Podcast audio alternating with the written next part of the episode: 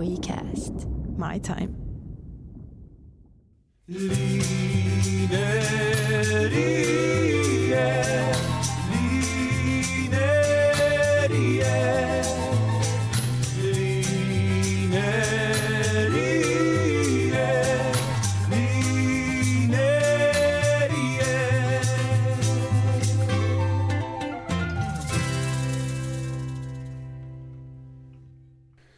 Då kör vi helt enkelt.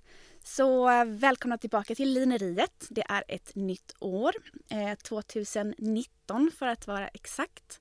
Och det här är första avsnittet. Eh, nytt år och nya möjligheter som man brukar säga för att vara lite klichéig.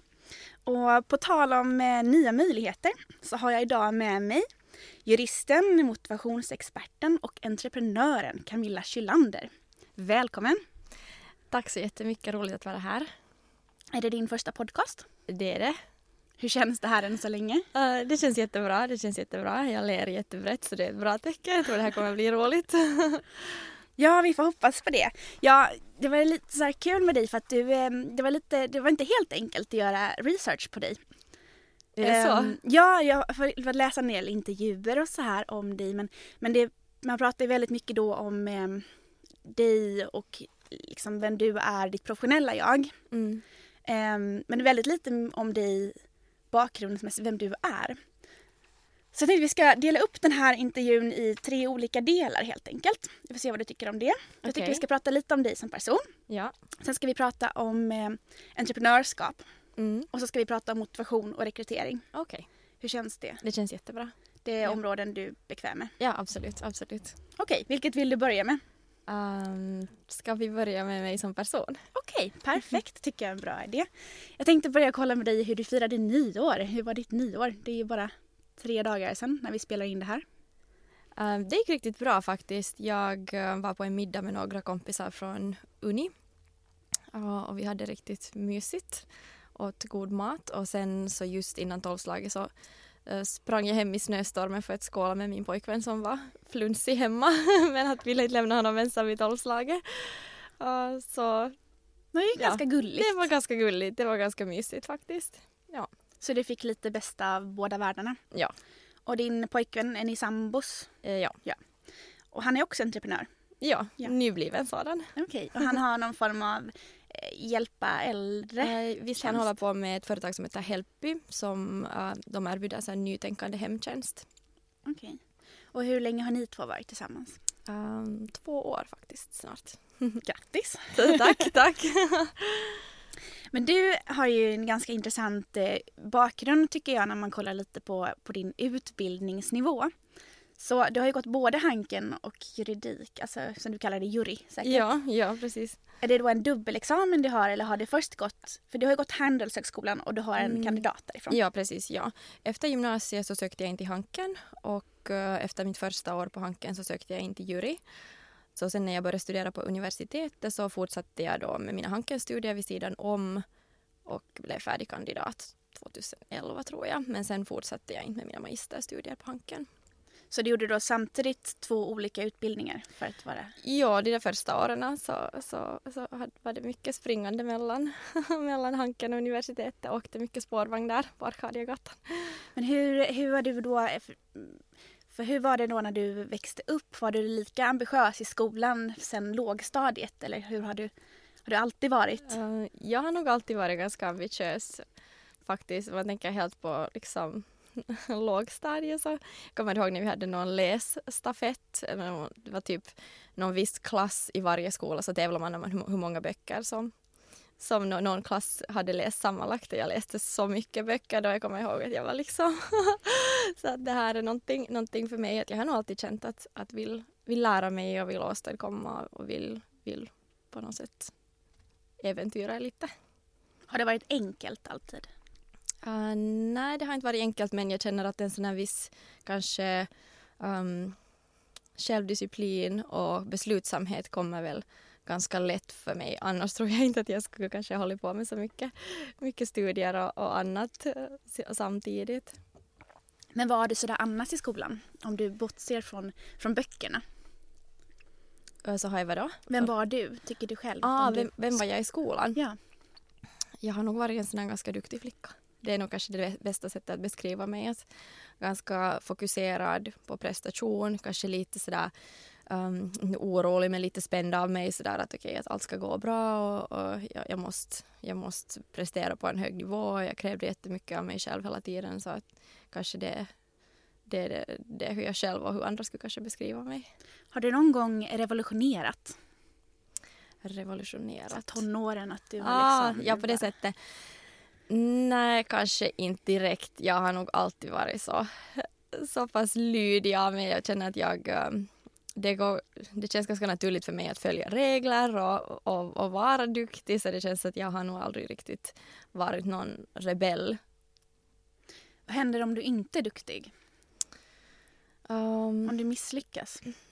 Mm, det är någonting som jag måste fortfarande tror jag jobba med. Uh, jag är inte så hemskt bra på att misslyckas. Jag, jag kan vara ganska hård mot mig själv. Um, jag tänker på det på två sätt. På ena sätt säger jag det eh, som att det är någonting som jag absolut måste jobba med. Att, att inte vara så hård mot mig själv och kanske ibland också kan det vara helt intressant att se att vad händer om man, om man inte kräver så mycket av sig själv. Men sen å andra sidan så tror jag att det här är en spegelbild av, av mina bästa sidor som då ändå det att jag, att jag lyckas åstadkomma oftast det vad jag, det vad jag vill och kom, kommer dit vart, vart jag bestämmer mig för att komma. Så att det är lite hur man ser på saken. Men om man säger så här då att, eh, för du har ju ändå, du har ändå gjort olika utbildningar och sen har du blivit klar jurist. Och så har du börjat arbeta som jurist. Och sen har du kanske då, har jag förstått rätt, att du kanske inte trivdes i rollen som skattejurist. Mm, ja, du har förstått helt rätt. Mm. Ja. Kändes det som ett eh, misslyckande eller kändes det bara som en mm. fortsatt del av, ja. av utveckling? Eller? Mm, vilken bra fråga. Det har nog aldrig känts som ett misslyckande. Uh, det har nog bara känts som en utveckling. Att, uh, speciellt när jag var yngre så satt jag sådana målsättningar som jag kände att okej, okay, att, att det här är liksom någonting där jag kan där jag får testa mig själv och jag får se hur långt jag kan gå. Och att till exempel söka in till juridiska fakulteten var en sån här målsättning. Uh, att bli duktig på skatterätt var en sån målsättning. Att få just det jobbet som jag sen hade då innan jag blev entreprenör var en målsättning. Uh, men kanske liksom med åldern och, och på det sättet erfarenheten så fick man mera insikt i det att okej okay, att, att det, kanske lite mer vidd eller bredd på det hela. Att, okay, att man behöver kanske olika slags målsättningar och, och man behöver för att känna sig motiverad och, och nöjd och glad och lycklig så behöver man uh, liksom ha lite variation där. Att, att på det sättet få ett lite mer perspektiv och kunna, kunna sätta ännu bättre målsättningar åt sig själv. Så, så det, kanske så det, en utveckling mer då? En utveckling definitivt. Men hur är det sådär då för dig att eh, med tanke på att, att du är, blev jurist och du verkar ha varit den duktiga flickan. Har du mm. alltid velat bli jurist och vad var det som lockade dig i det? Um, jag har nog inte alltid velat bli jurist. Jag tror att jag uh, i gymnasiet inte riktigt visste vad jag skulle göra till nästa. Jag tror att det är ganska typiskt bland, bland unga. Um, och sen då så, jag vet inte, jag, jag tror att jag tänkte, hanken verkar på något sätt efter, efter studentexamen som att, okay, att det finns många olika möjligheter. Och, och var intresserad till exempel av marknadsföring och ledarskap dåren. Um, sen hur jag blev intresserad av juridik var faktiskt så att jag läste handelsrätt på Hanken och det var jätteintressant. Jag kände att liksom den där problemlösningsaspekten var jätte, jätte fascinerande och jag kände sådär att okej, okay, det, här, det här kan vara min, min grej, den här problemlösningen och, och så bestämde jag mig för att söka in, in till Uni. Dina föräldrar också, är de också jurister eller uh, högutbildade? Uh, de är högutbildade men inte, inte jurister. Okay. Vad, gör, vad gör de? Um, båda ekonomer. Så att de har haft, min pappa håller på med, med marknadsföring och min mamma också håller på med marknadsföring när hon var ung. Um, sen har min mamma varit hemma med oss ganska länge. Och ja, det, det är som bakgrund som jag kommer från. Kommer det, tror du det kommer mycket hemifrån det här också då att, att utbildning är viktigt? Um, det kan hända. Jag tror att det kan hända. Ab absolut. Jag känner att mina föräldrar har alltid stött mig i allt det vad jag vill. Att jag har aldrig känt mig pressad att göra det ena eller det andra. Men, men kanske liksom nog en sån allmän uppmuntran till att man alltid ska ge sitt allt och göra sitt bästa och oberoende vad man sätter, eh, vad man bestämmer sig för att göra så ska man, ska man vad heter det, göra sitt bästa och ge sitt allt. Du har syskon också, eller hur? Ja, jag har en syster. Hon är yngre. Uh, ja, hon är två år yngre än jag, Peggy. Okay. Hur tycker du att, att, att ert förhållande, är hon också duktiga flickan eller är hon lite mer yngre rebellen eller har ni liknande mentalitet, tycker du? Um, vi har nog ganska olika mentalitet. Uh, jag känner att hon är kanske mera eller det åt, åtminstone så har det alltid verkat åt mig som att hon är mer relaxed. Hon, uh, hon har en väldigt fin syn på livet. Jag känner mig ofta ganska inspirerad av henne. Hon är jättekreativ och, och lyckas vara ganska så flexibel med, med livet utan att liksom, hon är också, också jätteduktig duktig på samtidigt men, att, men hon är kanske lite mera free spirit än jag. så här, lilla stora syster syndromet. kanske lite, ja, en klassiker. Verkligen. Okej. Men eh, kan du berätta hur det var då när du eh, var skattejurist och plötsligt kände att det här inte var för dig? Mm, ja, jag hade då jättelänge velat bli skattejurist och jag ännu också kan jag nog känna den där fascinationen för, för att lösa skatterättsliga pro problem. Uh, jag hade haft det som en slags sån lösning att okej okay, det här är mitt drömjobb, det här ska jag bli. och hade kanske inte analyserat det desto mera. Det var mera så här, någonting som bara jag hade bestämt att okej okay, det här, nu måste man bestämma sig vad man ska bli när man blir stor. Jag bestämmer mig för det här.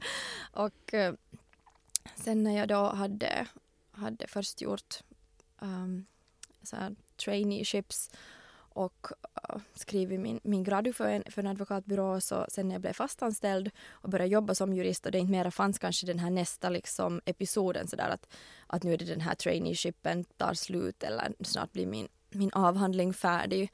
Utan det var egentligen bara att liksom att nu här, här och framöver så är jag skattejurist och kanske jag måste på ett annat sätt uh, tänka på att okej, okay, är det här faktiskt vad jag vill? Är det här en sån vardag som som motiverar mig, det här, är det här, bidrar det här arbetet i ett sånt liv där jag känner igen mig själv och känner att jag får faktiskt um, utnyttja mina, mina bästa sidor.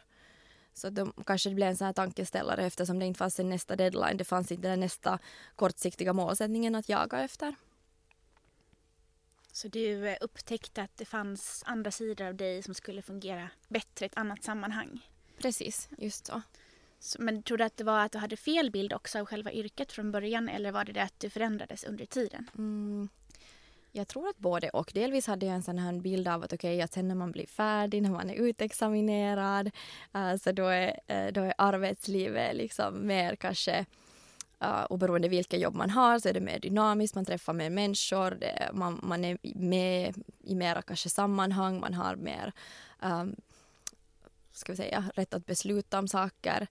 Um, kanske jag inte hade riktigt liksom fundera ut att okay, vilka saker är verkligen viktiga för mig, vilka av de här kriterierna sådana som, som jag måste ha, måste ha uppfyllda och sen att, igen, att, att i mitt, det jobb som jag hade då valt och jag tycker det är jätteviktigt att punktera att jag hade ju själv jättegärna velat ha det. Att, uh, att kanske det inte tillräckligt många av de här kriterierna blev kanske inte uppfyllda för mig i det jobbet. För det var väl ändå en av de bättre juristfirmorna eller advokatfirmorna i Finland. Ja absolut. Det var väl ändå ett liksom väldigt bra ja, jobb.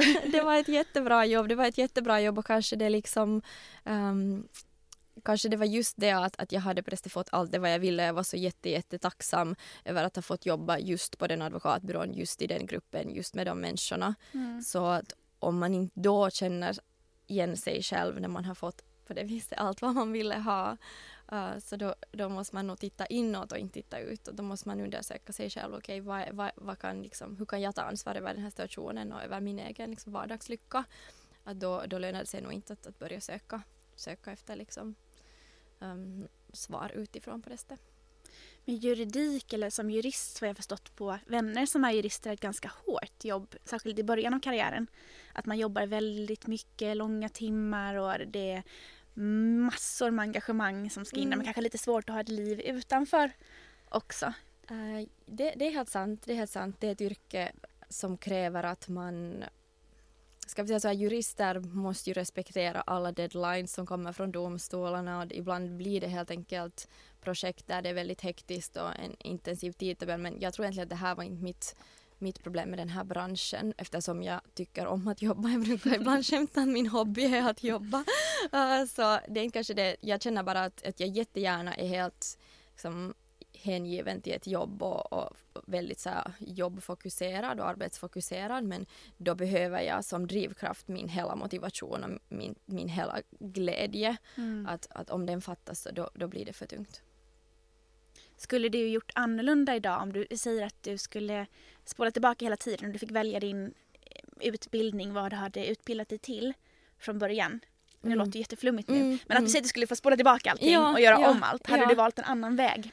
Um, nej, jag har tänkt på det här många gånger och jag skulle nog kanske inte ha valt en annan väg för att uh, det att jag har utbildat mig till jurist uh, det är också en, jag tror att det har bidragit till att jag har vågat bli entreprenör för det känns som att man har väldigt bra koll på alla, all reglering och alla, alla risker så att säga. Det känns att man kan, det väldigt lätt för jurister känner jag ur den här synvinkeln att bli entreprenörer för man har koll på, på så mycket av det liksom, ska vi säga, administrativa och den liksom hela omgivningen.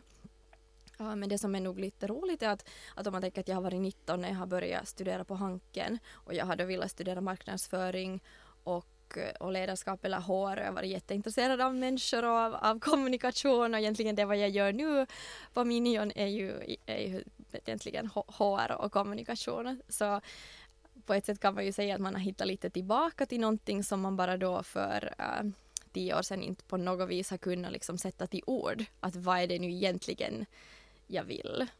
Så att, men att jag skulle nog inte byta ut min, min historia. Det känns att jag älskar min juristhjärna och den här problemlösningsaspekten är nog, är nog jättenyttig att ha, ha när man är entreprenör. Så det var alltså då två år på juristfirman, eller hur? Uh, ja. ja. ja. Och en dag så vad hände? Um, det hade väl uh, smugit sig fram kanske den här liksom lite så här ängsliga känslan av att okej, okay, jag känner inte riktigt igen mig själv. Att när jag går till jobbet så jag känner inte att, att det är på något sätt samma Camilla som jag någonstans inne i mitt hjärta eller, eller på min fritid känner att jag är. Um, och det hade kanske börjat så här växa lite, att okej okay, vad ska man göra? Och sen så tror jag att det som var för mig någonting, en vändpunkt var det att jag började prata med min uh, nuvarande businesspartner Satu om de, här, om de här känslorna och tankarna och sen hade hon ganska samma tankar. Hon är också då utbildad jurist och jobbar också på en advokatbyrå vid den tidpunkten. Så jag tror att det var kanske lite skrivet i stjärnorna att vi skulle sen slå ihop våra, våra huvuden och, och, och tillsammans kanske ta ett litet hopp mot det okända. Jag tror att det var det att när, när vi var två så hade vi vågat också kanske artikulera de här känslorna och tankarna på ett sätt som det kanske skulle ha tagit mig längre att göra ensam. Och sen då? Var ni sådär bara nu kör vi eller uh. hur kom ni på idén? Och berätta också om idén. Okej, okay.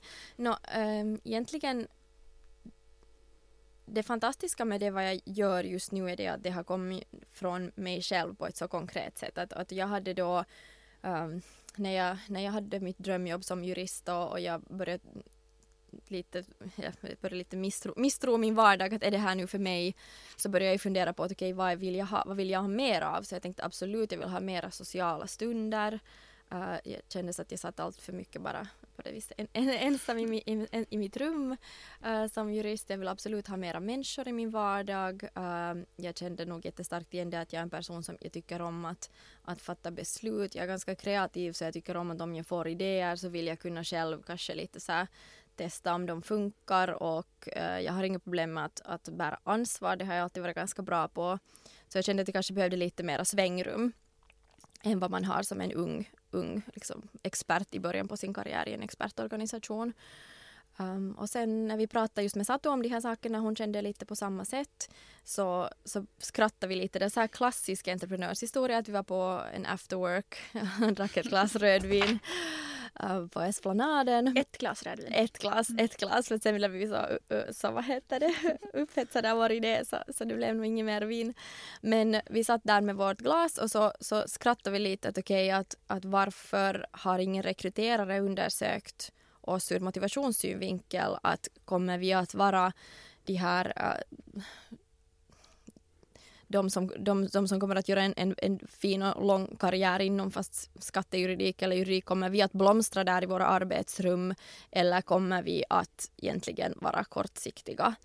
Uh, investeringar om man säger så ur uh, rekryteringssynvinkel att vi tänkte att om någon skulle ha frågat oss rätta frågor så kanske, kanske man skulle ha insett att okay, vi passar inte, passar inte kanske just i den här filmen någon annan kan passa perfekt men, men vi undrar lite att varför har man inte undersökt det här? Varför har ingen gett oss ord? Och så tänkte vi att, att vi kan börja göra det här.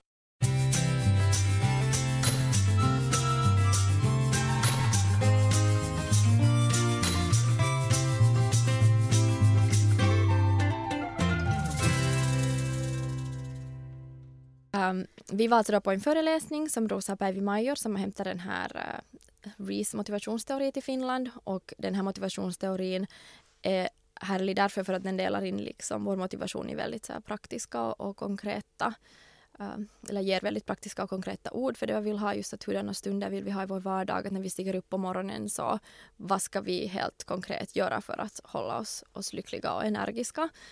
Uh, och då, då alla de här tankarna bara sammanvävdes till det att vi bestämde oss då var det hösten 2015 med sa att okej okay, nu utbildar vi oss till motivationscoacher utnyttjandes av den här RIS motivationsteori och så grundar vi vårt eget företag där vi hjälper då unga att hitta rätt jobb och samtidigt då hjälper vi företag att hitta motiverade arbetstagare, sådana som verkligen kommer in med hela sin passion och motivation uh, och, och tar an sitt jobb ur den synvinkeln. Och det var nu kanske det att det ibland känner, känns det ännu också lite galet att man bara på basis har på ett sätt bara en idé och några tankar. Så vågar man lös, lösgöra sig, att det, det är nog något som jag funderar många gånger efteråt, att, att tänka att man vågar göra det då. Sa ni upp er redan då, 2015? Uh, eller? Ja, det var på hösten. Jag tror att, att um, Satu sa upp sig lite före mig sen sa jag upp mig, skulle det ha varit i december 2015. Hur var det? Du bara gick in och var så att hej hej, um, det var jättetrevligt men nej tack. Det var så spännande, det var så skrämmande för att på ett sätt, jag hade ju inte pratat om det här, mina tankar om att bli företagare med någon, inte ens med mina föräldrar. Jag tror att kanske med min dåvarande pojkvän men ingen, ingen annan för att jag kände att, att jag ville att det där beslutet skulle vara mitt mm. ända in i det sista. Tänker jag verkligen göra det här? Men sen när man verkligen ska säga upp sig så då blir det ju verkligt liksom full on på en gång. på en gång så jag kommer ihåg uh, den där dagen jag hade bestämt att okej okay, idag ska jag säga upp mig, idag ska jag berätta för min chef om, om vad, som, vad, vad jag tänker göra till nästa. Så jag satt där i mitt rum och jag satt, jag, mitt rum var ganska nära min chefs rum. Och, jag, och, han var ganska mycket på möten, han var väldigt lite på sitt rum så jag försökte varje gång han, jag såg att han gick in i sitt rum så försökte jag samla modet och, och gå och berätta. Men, men, men många gånger under dagen så var jag helt paralyserad under de där stunderna. Så jag lyckades inte, så jag satt där bara, mina händer svettades och sen i något skede så gick jag bara in och typ satt mig ner framför honom och sa att jag, jag säger upp mig. Men eh, han var jätte, jätte, jättestödande och, och sen berättade jag samma dag till resten av teamet och alla var nog jätteförstående och jätte, jag fick jättemycket stöd och, och det kändes jätte, jättebra det var inte sådär liksom då att som, som eh, vissa har berättat att när de säger upp sig att de, de som du berättade att man går runt och säger när ska man göra, när ska jag göra? Till slut så går det så lång tid att man plötsligt bara ställer sig och skriker ut jag säger upp mig! Ja, ja men det är över! ja, ja, det var, eh, det var ju kanske eh, eftersom jag, jag tyckte att alla hade tagit emot mig så bra i det här teamet och allting, jag har liksom bara goda minnen mm. från det jobbet ur den synvinkeln att jag hade verkligen ingenting att klaga på så det kändes mera kanske, kanske jag mera då kände mig liksom jag hade nästan lite skuldkänslor för att ah, ni har gett det här, det här fina jobbet åt mig och den här möjligheten åt mig och, och nu, nu säger jag upp mig. Det var kanske de, mina känslor då. Så hade de rekryterat dig rätt så skulle det aldrig ha hänt? Kanske, kanske. Nu, men när jag har fått perspektiv på den här frågan så det Ja, det att, att rekrytera rätt har jag också funderat på. Att det beror ju lite på att på vilket tidsperspektiv. Att om, om de två åren var liksom att jag gav en sån insats som, man, som det företaget ville ha mig under de två åren. Uh, så då kan det ju vara, då kan det ha varit en, helt, ett riktigt en rätt rekrytering. Men ifall man hade rekryterat mig med den tanken att jag skulle stanna där i kanske fem år eller mera. Eller Så- 40. Eller 40, beror Mm. på. Så då är det, ju- men det beror liksom på perspektivet och, och, och på vad man egentligen vad man går in med för förväntningar när man rekryterar. Sen kanske inte heller vår, ska vi prata lite om sen också, men Mm. millennials överlag som vi Mm. faktiskt är. Ehm, vi har väl kanske det två år en ganska lång tid ehm, på ett jobb jämfört med hur våra föräldrar ser det. Kanske att mina föräldrar jobbade 40 år på ett företag och det kanske är ovanligare att göra i dagens läge. Att vara så lång tid på ett företag än, än, än vad, vad vi gör idag. Absolut, absolut. Och det beror delvis på att jättemånga uh, millennials söker efter en slags känsla av, av meningsfullhet och, och vardagslycka. Och jag tror att den generationen som kommer före oss kanske uh, inte på samma sätt satt så höga krav på att just de känslorna skulle komma från jobbet. Och Jag tycker att det är bra att man, att man funderar på sitt liv som en helhet och att man ska känna sig meningsfull både på jobbet och på fritiden. Uh, ja. Men tillbaka lite igen nu till det här, oj herregud. Tillbaka lite igen till det här med att du sa upp dig. Eh, Vilket skede var Minion då? När jag sa upp mig. Mm. Hade ni börjat eller hade, var det liksom, N- nej, vi var det bara en idé fortfarande? Eller? det var bara en idé. Vi hade inte, vi hade inte börjat. Uh, vi, hade bara, vi hade bara hunnit lite prata ihop oss. Det är ganska modigt. Ni har liksom inte ens startat företaget men ni säger upp er. Ja, Det är ju verkligen så här, woo, nu kör vi! ja, ja. och det, det var kanske också för att det där jobbet som jurister, eller för åtminstone för oss båda, så det var väldigt intensivt och de projekt som vi var med i så krävde ver- verkligen vår hundraprocentiga koncentration. Att, att det kanske också var en slags sån här integritetsfråga att okej att jag liksom kan inte göra ett dåligt jobb på mitt nuvarande jobb bara för att jag har de här planerna utan får ta en sak i gången om man vill. Det fanns aldrig någon så här alternativ att du tänkte att du skulle trappa ner först. Kanske säga att du skulle fråga om du får jobba 50 procent eller kanske man inte Mm. kan göra det som jurist. Ja, ja, ja, ja. Det skulle kanske ha funnits liksom möjligheter också att prata om jag skulle ha förstått min egen motivation ännu bättre så, bättre, så bra som jag förstår idag så kanske jag skulle kunna prata på det företaget om att hej, hur kan, jag, hur kan vi organisera mitt jobb så att jag skulle känna mig mer motiverad. Men, att, men då var det, kändes det liksom lite sådär allt eller, allt eller ing, inget. Mm. Men då var du, vänta lite nu, du är 30 nu så det här var 2015 så du var 27. Ja. Ja. Så då kom du lite till den här, den här jag tror att det är ganska vanligt kanske mellan, mellan 25 och 30 att man funderar lite på vad man man kanske har studerat, man har börjat jobba, man har gjort sina första år i, eh, på arbetsmarknaden och så kanske man har fått någon form av identitet av det och sen så känner man antingen ja eller nej eller så i alla fall någon form av rannsakning tror jag är ganska vanligt i den här åldern. Är det någonting du själv upplever att många runt omkring dig har gått igenom samma sak som du? Jag tror, det, jag tror det nog att ganska många och det var Eh, min kompis som också blev entreprenör då vid samma tid som är lika gammal som jag så han sa det ganska bra att, att, att det känns som att när man gör så här stora beslut som, som 27-åring att, att man har gått sin 30-års och 50-årskris i förväg. Jag vet inte om det stämmer. Jag vet inte om man är så lyckligt lottad men, men det är ju stora frågor och sen handlar det kanske om att, att vill man liksom skrida till handling eller, eller blir det bara funderingar. Mm.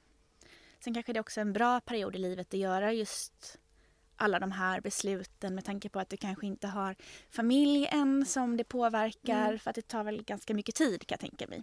Ja, det, det tar ganska mycket tid och det jag tror att allting, är det sen jobb eller en hobby eller vad som helst där, som man känner sig jättepassionerad så det är också det att det är inte bara den där tiden utan det är också liksom fokus och energi, prioriteringar.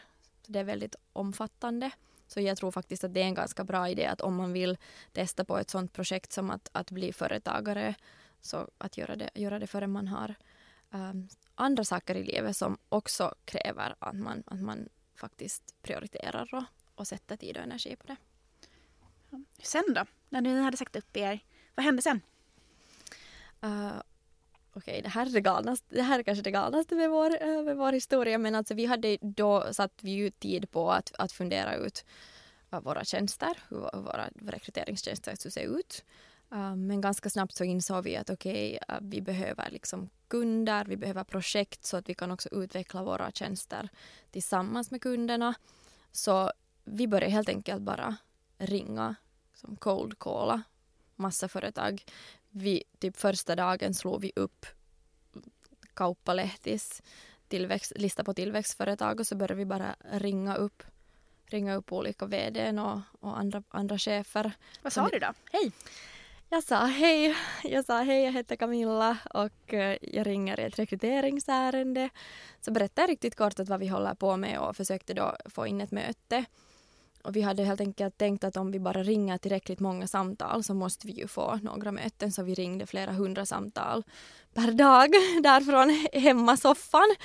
Och faktiskt redan i, efter, efter en månad så hade vi fått in kanske tio första mötena och av dem så kom två första uppdragen och så plötsligt så på en väldigt, väldigt kort tid så var vi då inne i rekryteringsbranschen och HR-branschen och, och hade projekt. Och det var väldigt spännande. Men berätta lite, Minions heter det. Mm. Jag tänker bara på de här gula grejerna. Ja. Ehm, det kanske man inte ska göra. Nej, man får göra det. Vi tänker själv på dem. Vi, tänker själv på dem. Uh, vi skriver ju minion med J så det är liksom inte direkt det här engelska ordet minion. Mm. Men, men vi tänkte nog på den faktiskt för att vi känner som att, att det som vi rekryterar um, liksom pe- personer till olika slags junior och entry positioner, uh, assistenter, koordinatorer. Det är uh, väldigt många sådana positioner som vi jobbar med så de kommer in lite som sådana här energiska minions in i organisationerna och, och visar vad de går för. Inte bara gällande kompetens och prestation utan också, också den här, på den här motivationsbiten. Hur bestämde ni just för den typen av ehm, arbetstagare eller vad man ska säga, den typ grupp av människor? Hur blev det just juniors, eh, Mm. alltså assistenter, människor som är egentligen i början av karriären? Äh, det är en jättebra fråga egentligen vi tänkte så att, att man måste ju börja någonstans där man själv kan kanske vara den där eller där man känner igen sig själv. Att om vi tänker att i vilket skede vi var då ändå ganska i början av vår expertkarriär eller vad man vill kalla det, kalla det uh, när vi, uh, när vi började, började som entreprenörer och vi hade innan det kanske jobbat själva i en viss slags assistentposition väldigt länge. Så vi kände att okay, det här är positionen som vi vet vad de kräver. Så då behöver vi inte satsa så mycket på att utbilda oss i någon ny bransch utan vi kan fokusera på att, att, att förstå den här motivationsbiten. Så det var egentligen det, att vi började från ett ställe som vi, som vi kände till. Men utbildade ni er då själva i den här Steven eh, Reese. Reese-metoden eller hur, hur funkar det? Eh, ja. Läste ni böcker, liknande utbildningar? Vad? Ehm, vi, vi läste massor och vi utbildade oss både så vi är nu båda certifierade motivationscoacher. De facto nu den här hösten så blev vi alla som jobbar på Minion så blev vi, vi alla nu certifierade motivationscoacher. Grattis! Tack, tack, det är roligt. Och hur många är ni på Minions? Eh, vi är fyra. Fyra. Mm. Ja. Och namnet, var, det var det som kom därifrån att ni kände att de här... Hur kom ni på det? Ni, det var ändå så här att vi ska nu ha de här personerna som du berättade lite. Men vem var det som kläckte namnet och var det sådär Mm. woho det här är rätt? För det är inte helt lätt att komma på ett företagsnamn som ska funka med hemsidor och Mm, allt. nej, det är inte helt lätt. Och just den här att vi ville ju att det skulle vara kort och vi ville att det skulle vara lätt att, att fixa um, adresser till nätsidor etc. Um, så, men det, var, det kom väl efter att ha haft en lite sån här brainstorming session. Så i något skede så, så kom, det här, kom det här namnet och ordet fram och, och sen bara kändes det rätt. Är det rätt så är det lätt. Eller hur? Så ni fick då era första två uppdrag. Och var, det, var det svårt? Var kändes det rätt att det här var liksom... Ni förstod det, vad, vad ert företag var för någonting direkt från början eller har det utvecklats er, er företagsidé under tiden? Eller var det liksom första stunden, det här är det vi gör? Egentligen så tror jag nog att det, det, är, den sam, det är samma produkt fortfarande. Det är samma tjänster. Vi har ju såklart lärt oss massor. Um, men, men i grund och botten så tror jag att det handlar om att vi har kunnat eller vi har lärt oss att, att bättre förklara vad vi gör, att artikulera vad vi gör. Um, att i början så var det ju bara två liksom, passionerade entreprenörer som satt där på andra sidan bordet och bara liksom hela vår hela energi bara liksom skrek att okej att de här två typerna tänker ge sitt allt om du, om du vill jobba med dem. Att det var ju mest bara vi som tänkte att okej att, att vi, ska, vi ska göra ett bra jobb. Och, och, men att nu kanske vi kan tala om rekrytering lite med bättre, be, mera ord. Men om du skulle Ja. pitcha, vi säger att du ska ringa till mig nu och jag vi säger att hej Lina VD här. Du ska pitcha Minion till mig. Hur skulle du göra det? Uh, no, jag skulle kanske säga som så att, att ifall man vill försäkra sig om att man har kreativa och handlingskraftiga arbetstagare också i framtiden så lönar det sig att, att fundera på motivationsfrågor för att om man är motiverad så är, då, är man också kreativ, man ställer bra frågor. Att det kanske man tänker på framtidens rekrytering så vi kommer att behöva mera människor som vet hur de kan hålla sig kreativa. Att, att desto mer vi går mot automatisering där alla maskiner har alla svar så behöver vi folk som kan, som kan ställa bra frågor helt enkelt och det kommer ju från det där välmående och den där motivationen. Så det vi egentligen gör, vi är de enda rekryterarna som systematiskt och jämförbart då går igenom den här motivationsbiten i, i samband med rekryteringsprocessen. Så sådana saker skulle jag helt säkert poängtera. Hur går det till då, sen i praktiken? Vi säger nu att eh, eh, jag, är en, jag vill ha ett jobb som ja, marketing coordinator på något roligt företag. Eh, kontaktar jag er då eller, eller hur, hur funkar allt? Vem kontaktar vem och hur, hur rekryterar ni? Bra fråga. Det, egentligen kan man dela in den här vår verksamhet i två. Våra kunder är ju då företag som anställer oss som säger att okay, vi har ett projekt, vi har en sån här position ledig, vi söker en sån här person till sådana här uppgifter och det, på det viset drivs våra projekt alltid av den där kundens eh, efterfrågan. Eh, men sen har vi då den här liksom kandidatsidan. Vi, vi, hela tiden tar vi emot ansökningar, öppna ansökningar. Vi träffar hela tiden uh, olika kandidater fast vi inte kanske direkt skulle veta att, att har vi något passande eller lämpligt projekt på kommande. Så eh, så ska vi säga att, att om man tänker på våra sökande så när som helst kan man kontakta oss och, och komma och träffa oss. Och vi ordnar till exempel sådana här Bygg din egen drömdag-workshoppar varje vecka som man kan ta del i fast man inte ens riktigt vet att, att ska man byta jobb eller söker man jobb. Som är då egentligen motivationscoaching där vi bara lär känna varandra och benar ut att, att en hurdan vardag ska man sikta på till nästa. Och företagen betalar er då per person som ni rekryterar till bolagen. Så det är liksom företags, eller idén så att säga. Ja, vi får en rekryteringsavgift av våra kunder och företag.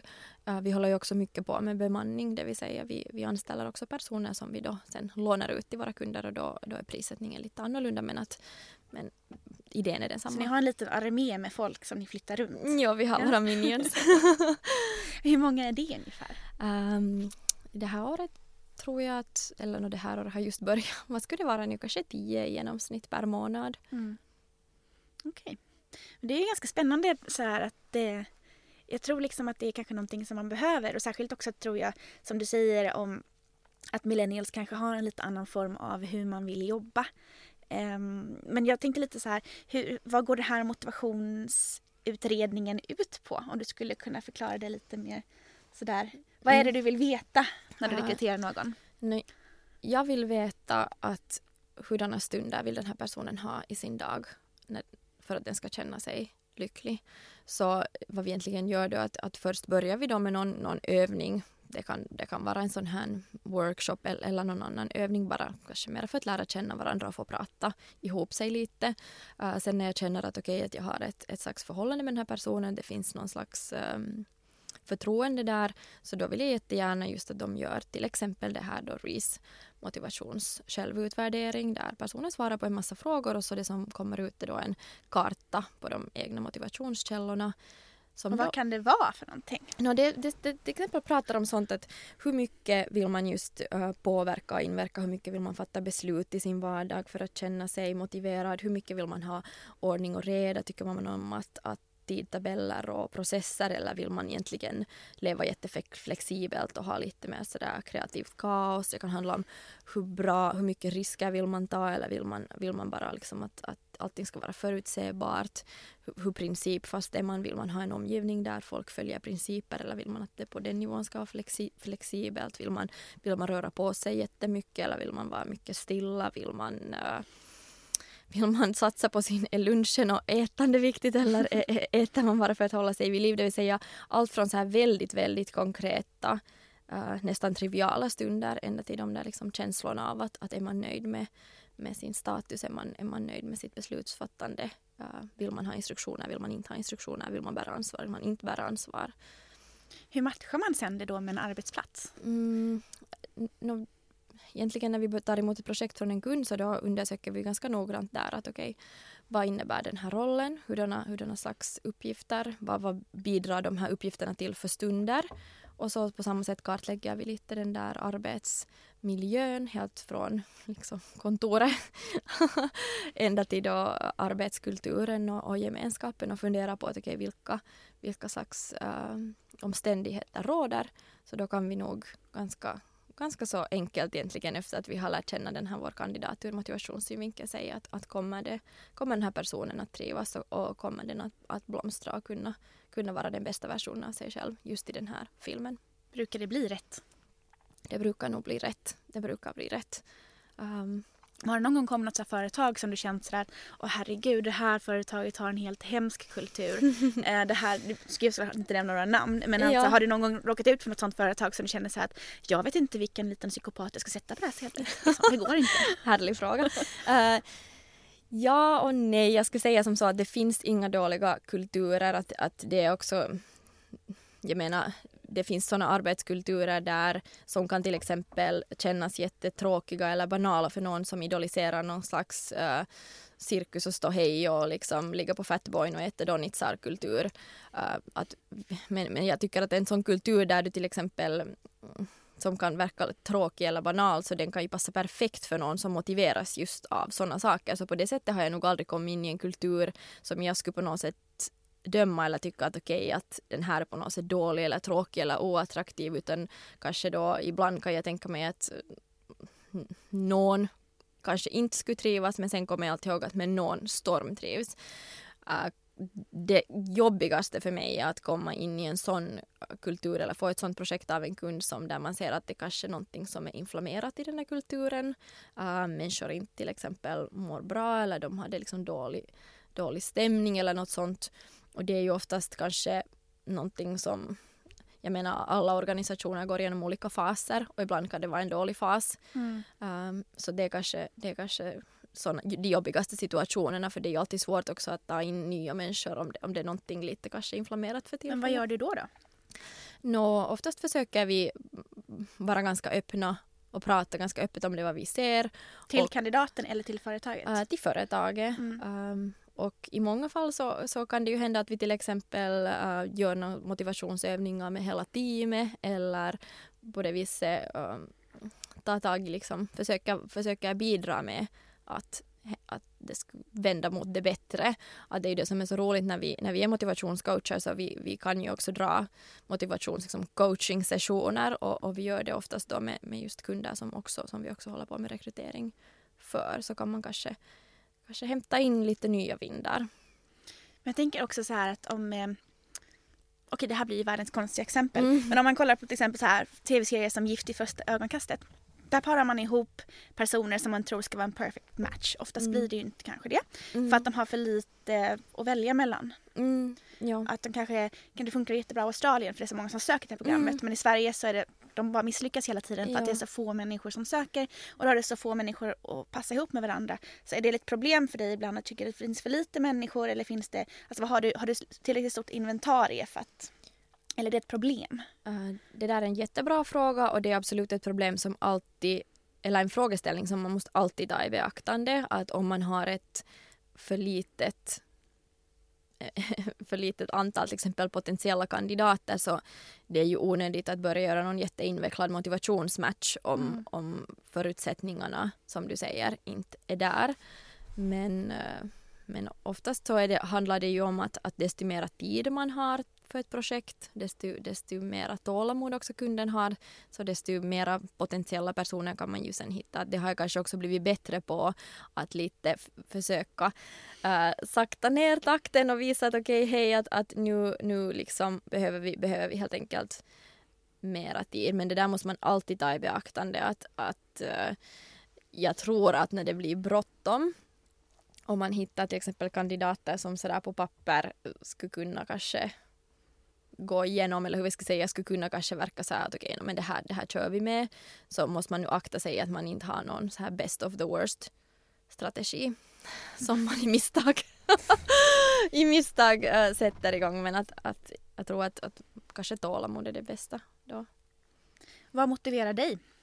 Vad motiverar mig? Äh, jag motiveras jättestarkt av den här känslan av, av att få inverka och påverka och fatta beslut jag motiveras eh, jättestarkt också av socialkontakter, det vill säga eh, stunder med andra människor. Det är att få träffa nya människor. Jag inspireras och blir, får mycket energi av andra människor. Sen eh, inspireras jag och motiveras jag jättemycket av estetik, det vill säga jag lever jättestarkt i mina ögon. Uh, allt som jag ser och att få hålla på med visuella uh, uppgifter till exempel så ger mig jättemycket energi. Så om du skulle vara i en så här riktigt osmaklig miljö så skulle inte du må bra? Nej, det Nej. skulle i alla fall riva ner på den där vardags, känslan av vardagslycka. Är du luststyrd eller målstyrd? Um, hmm. Kanske båda, mm. skulle jag säga. Och när du letar efter kandidater, vad, vad är liksom det, vad är, jättekonstig fråga nu, men mm. vad är en så här ultimat kandidat? Vad har man mest brist på? Vad är det de flesta vill ha? Mm. Liksom samma typ eller finns det någon typ som man vill ha mer av och någon typ som man vill ha mindre av? alla letar ju efter den här liksom bra typen. Vi vill, vi vill ha en bra typ. Vad är en bra, en bra typ? Så jag skulle säga att det, det är just det att, att um, i traditionell så här, kompetensrekrytering mm. där du utgår jättestarkt från erfarenhet, utbildning, eh, uh, sådana liksom, talanger och sån kunskap som du kan visa att du har. Så då blir det ju lätt så att när man utgår från de här synpunkterna och börjar så här, gallra bort folk och försöka hitta den perfekta så då måste man söka efter den motivationen av, av de kanske toppkandidater som blir kvar efter en sån här kom, som kompetens uh, kompetensrekrytering och då kan det just hända så att kanske man inte sen hittar en tillräckligt bra typ från, det, från, från de, den poolen. Um, så jag tror att det är kanske en lite attitydsfråga. Att vågar man verkligen ta ett steg bakåt och börja leta efter bra typer och sen jobba med den här kompetenssidan och titta sig i spegeln. Okej, okay, vad är vår realitet? Hur mycket tid har vi till exempel för inkörning? Är det möjligt med, med utbildning inom företaget? Och sen måste man helt enkelt göra den där balansgången. Att okay, hur mycket färdigheter och kunskap måste den här personen ha för att det här ska lyckas? Det är nog också jätteviktigt att ta på det kompetensen i beaktande på det sättet. Men, men om man inte vill äh, göra kompromisser på den här motivations eller den här hur bra typ den här personen är så då, då måste man börja, börja med att hålla det i sikte. Om man tänker då liksom på att en person som eh, har en perfekt motivation, är det då också, ska man då vara karriärsinriktad? Är det en bra motivering? Eller är det liksom bara det här man tänker på vad ens vardag ska se ut? Eller är det också mm. vad man har för längre mål man tittar på? Uh, jag skulle säga som så att, att i det, personer som är jättemotiverade behöver inte nödvändigtvis vara till exempel så, så superkarriärsinriktade och, och på det sättet ambitiösa mm. på den fronten. Att om man till exempel tänker på um, när vi, vi har många till exempel olika ledningsassistenter så oftast den perfekta motivationsmatchen är en person som egentligen motiveras av att ta emot ganska mycket instruktioner, motiveras av att ha ett ganska tydligt mandat, um, behöver inte på det viset bära till exempel så jättemycket ansvar eller, eller inverka och påverka på ärenden och personer. Uh, så de, de kanske liksom... Uh... det där är inte jag. Oj oj, mm. jag ska inte jobba så. Nej men det är så att, att, att om man, att, att man tittar mer på sådana frågor så då mm. kanske det uh, det kan vara någon som, som sen i kombination med det fast uh, motiveras jättestarkt av just att skapa ordning och reda och uppehålla processer och ta, ta i beaktande detaljer. Följa regler kanske? Följa regler. Mm. Så, så då, då är det liksom en perfekt, då kan den personen verkligen utåt man, man ser den där motivationen, man ser den där passionen att okej okay, den här personen är i rätt jobb men det betyder till exempel inte att den personen uh, skulle ha karriärsdrömmar som skulle innefatta att, att ta över världen eller uh, vara chef. Eller... Så kanske det är en negativ sak istället att ha den formen av motivation om man kanske då ska vara en ledningsassistent. Mm.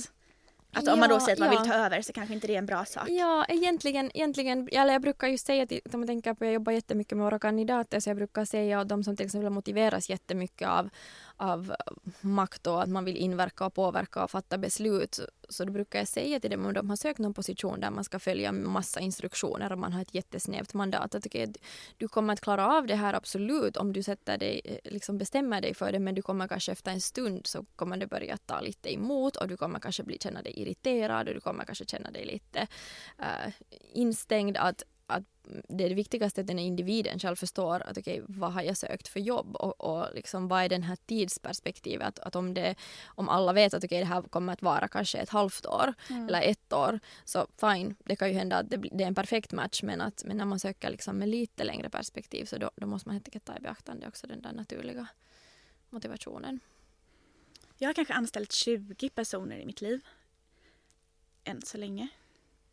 Och jag har jag har alltid bra försökt tänka liksom att jag ska hitta en person som inte är en douche, douchebag. Ja, det är jättebra. Ja. Vilket det har liksom varit ja. mitt mål. Och sen ja. så har jag alltid tänkt att bakgrund och utbildning spelar kanske inte jättestor roll för min del för att det är jobbet som jag velat ha dem till mm. är sånt som de måste lära sig på plats. Mm. Att så länge det varit en person som har haft jag brukar alltid fråga dem att vad är det som får dem att le när de går upp för trapporna mm. till jobbet. Ja. Och det är kanske lite samma sak där att man frågar dem vad är det som får dig att Ja. Att, att liksom. Det där är en helt utmärkt fråga. Det där är en helt utmärkt fråga för att man ser också på personer som när de pratar om, om sina drömmar så ser man nog att vilka drömmar som kommer väldigt djupt inifrån för att oftast börjar de personerna le när de pratar om, om de sakerna. Nu gör du det också. Ja, ja eller hur. Uh, att sen att, att på det, det är ju motivation är alltid en känsla och på våra känslor så bygger vi ännu våra värderingar och, och, på våra värderingar så kommer vårt beteende så vi kan ju lära oss att bete oss på ett sätt som inte alls motiverar oss. Mm. Uh, men det betyder inte kanske att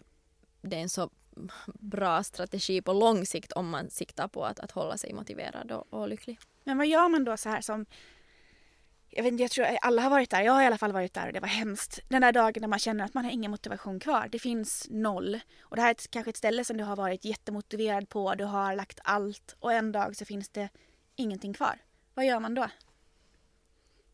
Det viktigaste är att kanske först kolla att vad handlar om motivation och vad handlar om annat välmående. Att om man, om man mår bra, om man äter, äter och sover och, och rör på sig och på det viset uh, mår bra men man bara känner sig så här uttråkad helt enkelt och kanske lite äh, borttappad.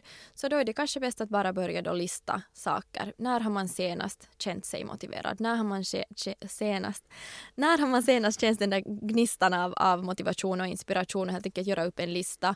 Sen kan man också lista saker, liksom ämnen eller äh, någonting som intresserar en, inspirerar en. Att, att vad, har man, vad har tagit ens intresse på sista tiden? Och så kan man börja titta på sina listor. Att okej, okay, no, hur kan jag få mer av det här? Hur kan jag replikera det här? Ska man då gå till sin chef och vara så här att hej hej, nu är det så här att min motivation är helt borta men det här ska motivera mig. Man ska göra en egen plan eller tycker man ska komma på den tillsammans med sin, sin chef eller tycker man ska ha en mentor. Vad, mm. vad, vad, tror du att, att man bör göra för att upprätthålla och jobba på sin motivation? Ja. Jag kan ta mig själv som exempel. Mm. Att om jag till exempel i mitt jobb som jurist skulle ha kunnat leda mig själv bättre, leda min motivation bättre så då skulle jag kanske just ha listat allt det som jag tyckt var det allra roligaste med mitt jobb. Och sen skulle jag gått till min chef och säga att hej, det här känner jag jättestarkt för, det här gör mig lycklig, kan jag få mer av det här? Och för min del skulle det då ha varit till exempel det att jag skulle ha sagt att hej, kan jag få sitta med någon annan i samma rum så att jag inte sitter ensam? och Jag tycker inte om att vara tyst hela tiden. Uh, så då skulle jag ha fått lite social kontakt, uh, även, om, även om jag skulle, eh, jobbet skulle ha sett väldigt lik, likadant ut.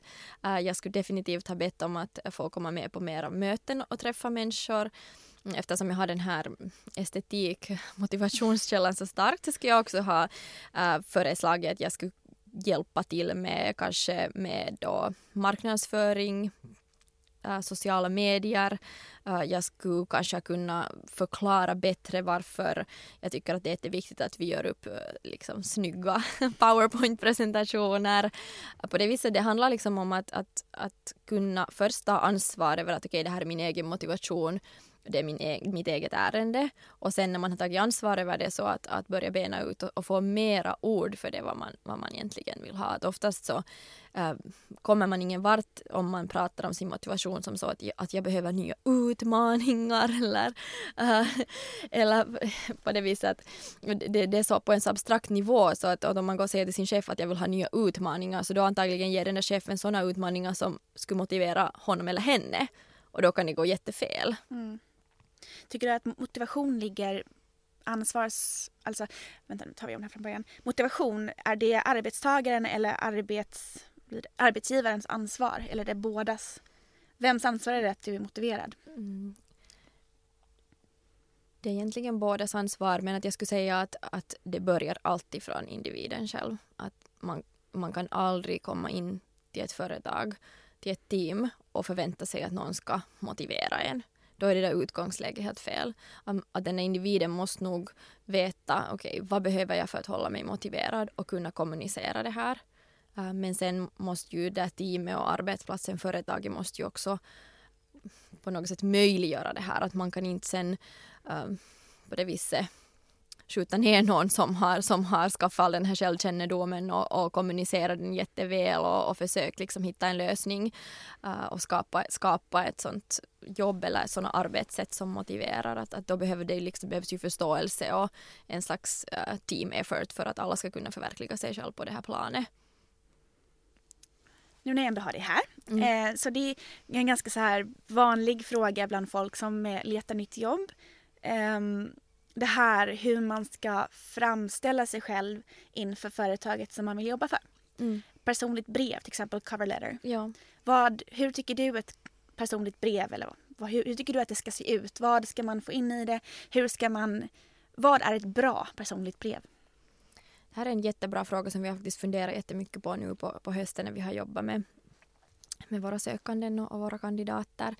Jag tycker att det viktigaste är att man hämtar fram sin själ. Att man faktiskt fokuserar på att förklara, om, berätta om sig själv på ett sätt som ger, mer, ger mervärde. Att det finns allt för många personliga brev och cover letters där man bara listar upp adjektiv. Att ah, jag är positiv och social och jag tycker om att många jobba... Många bollar i luften. Många bollar i luften. Tycker om att jobba självständigt men också i grupp. Och det, det betyder ju inte att de här sakerna inte ska vara sanna. Uh, men, men det säger väldigt lite om den här individen. Att, att själv tycker jag om uh, när någon har helt enkelt skrivit ner på papper vad den just nu, vad den, vad den drömmer om, vad han eller hon uh, har, har, för, har för målsättningar och, och drömmar och, och, kanske liksom backar upp allt det vad den säger med exempel. Att på något vis visat okay, att, att jag har en sån här dröm att, att bli till exempel äh, trädgårdsmästare därför för att, för att jag har sett så mycket vackra blommor på sista tiden. Och jag bara hittar mig själv att jag tittar på massa videos om, om, om äh, trädgårdar och, och, och, eh, och, blommor. Och så har jag fått en sån här bok och den har jag läst och gjort mig jätteinspirerad så om man på det viset backar upp äh, handlar det sen om vad man har lärt sig på tidigare arbetsplatser eller, eller vad man vill ha framtiden, man backar upp det med exempel så då skapar man en ganska konkret bild av sig själv också genom det här pappret. Men där är också folk som säger att, att om man gör det att man gör lite exempel på och när jag, jag jobbade bla bla bla och då satt jag och gjorde om det här och sen så blev det här, det här, det här. Eh, och då kan folk då har jag förstått att folk tycker också att det är störande för att då rabblar du egentligen upp saker och ting som redan står på ditt CV. Mm. Att egentligen borde du ge någonting annat än vad som mm. står på ditt CV i det personliga brevet. Men om du ska berätta din erfarenhet och lärt dig så står ju fortfarande på CVt. Mm. Så det är en ganska svår väg att gå det är, det är sant och, personligen tycker jag jättemycket om just att höra vad vill den här personen så ska man prata mer om framtiden? Ja, än, eller jag, före, jag föredrar det kanske. Ja. Och det, jag jobbar ju nu jättemycket med unga som är i början av sin karriär så det är på det viset jätteförståeligt att, om, man har, om man har jobbat i en kiosk och i ett café och, och så söker man jobb på en redovisningsbyrå så kanske det är liksom, har man mer att säga om, om framtiden än om sina erfarenheter men att jag skulle definitivt säga att, att det, om du kan på något sätt beskriva vad som tänder eld på din själ och vad du vill mm. så då rätt ställe, rätt arbetstagare kommer nog att liksom fastna för det och vara sådär att okej. Okay. Om man har gjort personlighetstester, tycker du att man ska bifoga dem? Um, Eller ska man bara låta det vara? Mm, det är också ja, frågor vi diskuterat. Ja, det är liksom ja, intressant att höra en expert. Ja, nu, jag vet inte själv. Jag, jag, kanske liksom, jag tycker själv att alla sådana här identitetstest eller självutvärderingar att uh, det är jättefarligt att, att om man inte har varit med i den här processen själv, om man inte har varit den, den som har coachat eller som har gjort de här testerna, att, att, att dra för långtgående slutsatser. Att jag tycker att det viktigaste är att, att man förstår de här resultaten i, i, i, sam, i samband med den här personen och i kontext av, av ett förhållande. Så att jag vet inte, jag, jag kanske inte skulle själv lägga sådana resultat som, som bilaga men, men definitivt kan man ju skriva sin syntes som man själv har gjort. Att hej, att jag gjorde en sån här självutvärdering och det, det var en jättestor insikt som jag fick äh, mm. när vi kom fram till X, Y, Z. Så då är den syntesen jag är jätteintresserad av. Finns det några misstag man kan göra? Um, misstag? Um. Som, som en um, framtida arbetstagare i en rekryteringsprocess. Finns det någonting man ska mm. tänka på att man ska undvika? Man ska kanske undvika att försöka skapa någon slags bild av sig själv som inte, inte riktigt stämmer. Uh, att man ska våga lita på att om man visar vem man är och, och på det viset gör sig också kanske sårbar. Så att om, om rätt, rätt arbetsdag, rätt arbetsgivare, uh, rätt, arbet, rätt arbetsplats kommer emot så, så kommer det bara vara en positiv sak. Mm. Att jag tror att det att om det krångligaste är ju om, om rekryterare inte kommer riktigt underfund med vem du är så då är det ju jättesvårt för dem att göra en match. Tycker du att eh, eh vilka frågor tycker du att man, man får fram mest av när man ställer till en framtida? Finns det någonting som du kan vara såhär, ah du är en sån här typ av person som du kan med två, tre frågor bara, okej okay, jag, jag förstår mig bättre på dig nu. Om man skulle så här, vara i en rekryterings, som till exempel kanske jag har varit tidigare, mm. om du skulle ge mig ett råd mm. eh, att hur jag ska tänka när jag ska anställa någon eller vem som helst mm. som lyssnar på det här. Att, finns det någonting som du tycker är så här, det här är en riktigt jävla bra fråga? Eh, jag skulle önska att det skulle finnas ett svar på det där. Eh, men själv så har jag nog kommit fram till att, att, att, jag, att jag inte överhuvudtaget tycker om intervjuer eller den här liksom ställa frågor, svara på frågor hur går det här då tycker du? Nej men det här går jättebra. Du, du vad heter det? Ja, det här inte, du håller inte på att anställa mig. Vänta bara. Vänta bara. Nej, nej men jag menar alltså äh, det här, naturligtvis liksom en diskussion, var går nu gränsen mellan en diskussion och en intervju men om man mm. tänker på det här att någon söker ett jobb, någon försöker utreda eller kanske bägge parter försöker utreda att är det här någonting för mig? Så det blir jätte, jättelätt en slags teater. Det blir jätte, jättelätt en teater där den ena parten försöker ställa bra frågor, den andra parten försöker ge bra svar. Ibland ställer någon en dum fråga, ibland får någon ett dumt svar. Men det känns oftast väldigt lite, det har väldigt lite att göra med den där personen eller personerna i rummet sist och slutligen. Och det är därför som vi undviker att ha intervjuer på minion. att vi har sådana här olika slags workshoppar, att mitt kanske mitt bästa råd är att, att göra någonting annat, liksom radikalt annat än att, än att ha en slags sån här modererad diskussion. Uh, det är mitt bästa råd. Tack! Det var ett bra råd. Lite annorlunda. Jag tänkte vi ska så småningom eh, börja lite avsluta det här. Vi ska mm. prata om några få saker till. Um, herregud, jag måste kolla lite mina papper här för jag har ju helt skippat dem idag. Uh, vi pratade lite om, om millennials också, att de är lite annorlunda. Mm. Och det är lite det du har jobbat med. Mm. Uh, tror du att nästa generation, vad de nu är, de som är, mm. kommer de vara steget värre än vad vi är? Uh, jag är jätteintresserad av, av dem. Uh, jag tror inte att de kommer att, att vara nödvändigtvis värre men att jag tror att de lever redan nu i en sån, sån värld som kanske resten av, resten av eller ska säga, företagen och sätten att arbeta och, och företagskulturen måste kanske eh, förstå bättre och kunna, och kunna skapa bättre förutsättningar för det. Att allt som handlar just om, om kommunikation till exempel så tror jag nog att, att de ställer, de kommer liksom från en annan, för, med andra förutsättningar och andra krav. Jag tror inte att de kommer vara, jag tror inte att de kommer vara värre. Nej, kanske svårt. Nej, för du har pratat en del om, jag läste intervjuer, att, att mm. millennials är jag-generationen, att vi mm. tänker mycket på oss själva. Mm. Men samtidigt så verkar det vara en ganska social generation. Mm. Att, att, tror det kan vara, vad tror du det beror på? Är det, kan det vara det här att man känner sig, att man är så jag att man känner sig lite ensam i det?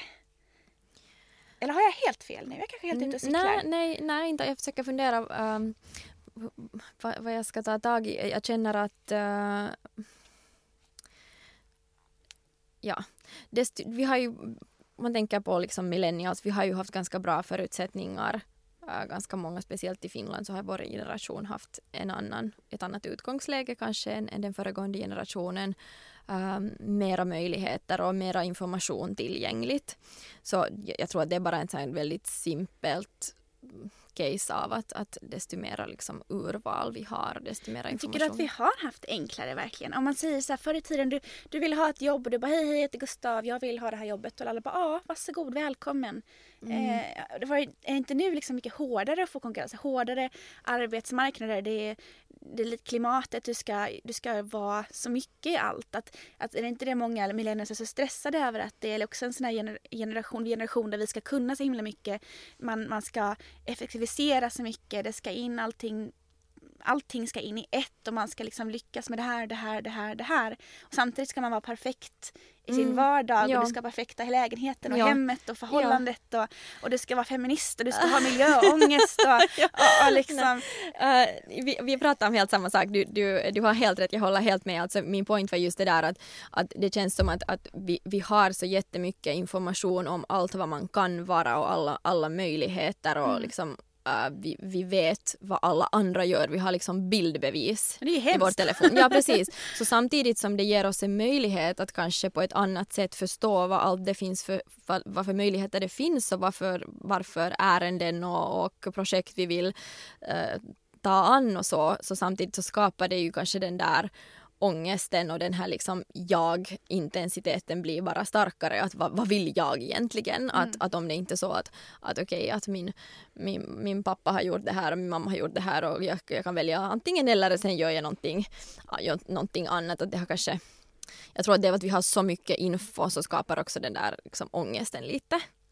Det finns en eh, svensk, eh, han är väl egentligen så coachexpert, han heter Christer Olsson eh, som coachar väldigt så här, framgångsrika företagsledare i Sverige. Och han säger det att när vi nu hela tiden så vi, vi mår lite dåligt och min motivation tryter och då börjar vi rannsaka oss själva väldigt mycket. Att vi säger, hm, borde jag göra det här och, och gå igenom vad är det fel på mig och sånt. Men han säger att egentligen borde jag göra helt tvärtom.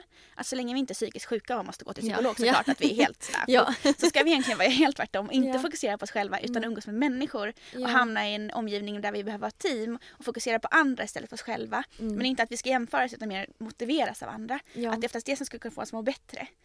Eh, och kanske det egentligen skulle kunna vara en nyckel för oss.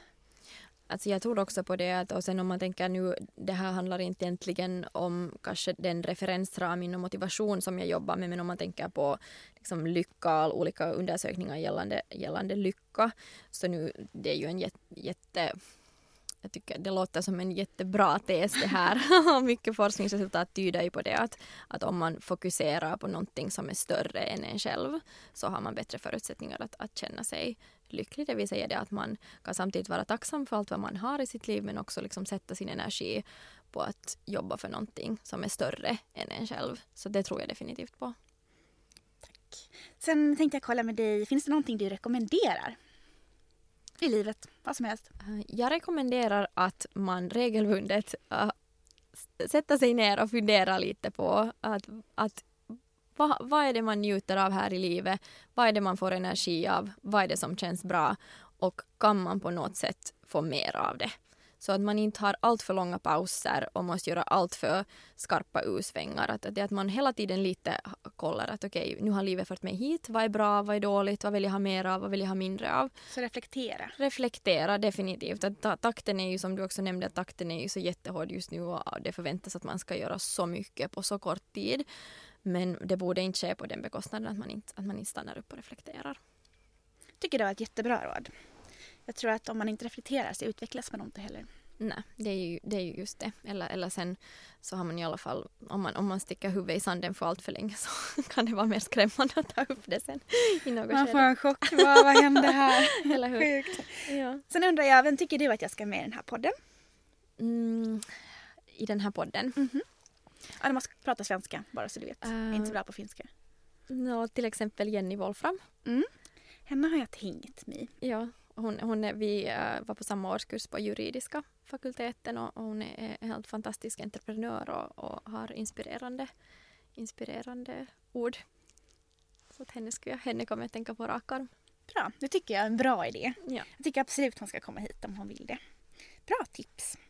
Sen undrar jag, finns det någonting du tycker att vi inte har pratat om? Som du vill prata om? Kärlekslivet? nej. uh, nej, inte, inte, inte kommer jag på någonting. Är det någonting som du känner att, att Nej, du vill veta? Jag tycker det var jättebra. Jag tycker jag fick ut jättemycket det är också det med dig när du är så expert på ett område så är det svårt att inte vilja prata om dina expertiser för Mm. att det finns så, om man passar på att ha en människa som här inne som har just det här expertområdet så vill man ju bara tell me everything, what should Ja. I do? så jag är jätteglad och jättetacksam att du var här. Okej, tusen tack att jag fick komma. Tack! Och man kan hitta dig på Man kan hitta mig på LinkedIn till exempel eller på Instagram eh, genom att söka på mitt namn. Eh, sen ehm, så hittar man såklart mig också på våra nätsidor minion.fi. finns mina kontaktuppgifter på alla de här ställena så om man vill slå mig en signal så.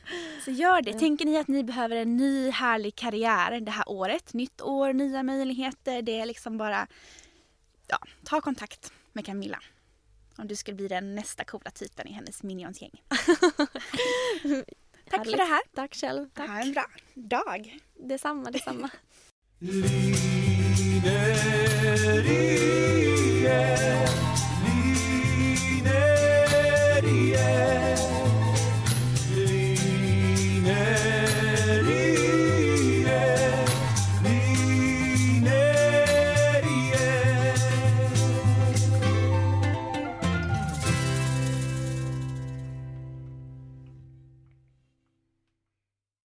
Mahtavaa, että olet löytänyt podcastien pariin. Lisää oivaltavia ja viihdyttäviä sisältöjä löydät osoitteesta wecast.fi.